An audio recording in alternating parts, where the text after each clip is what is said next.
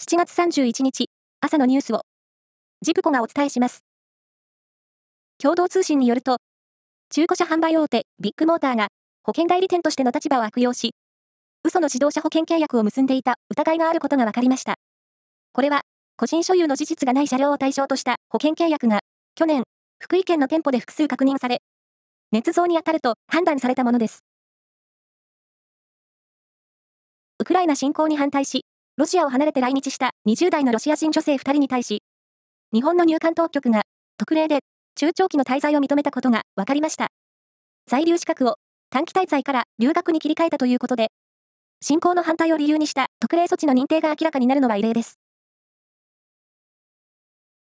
パキスタン北西部のカイバルパクトゥンクワ州で30日、爆発があり、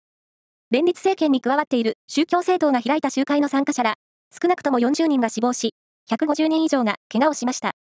これは、地元メディアが伝えたもので、爆発は、党幹部の演説中に起きました。犯行声明は出ていませんが、警察は自爆テロという見方を示しました。イタリア・ミラノで行われたフェンシングの世界選手権で30日、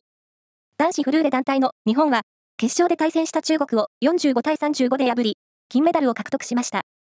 日本フェンシング協会によりますと、オリンピックと世界選手権を通じて、この種目での日本の金メダル獲得は初めてです。男子ゴルフの日本プロ選手権は、22歳の平田健生選手が、初日からの首位を守って、国内三大大会での初優勝を果たしました。22歳と246日での日本プロ制覇は、1973年にツアー制度が施行された後では、最年少記録です。サッカーの女子ワールドカップでベスト16入りを決めている日本代表、なでしこジャパンは今日、ニュージーランドのウェリントンで、1次リーグ C 組の1位をかけて、スペインとの最終戦に臨みます。台風6号は、大型で強い台風に変わって、日本の南の海上を北寄りに進んでいます。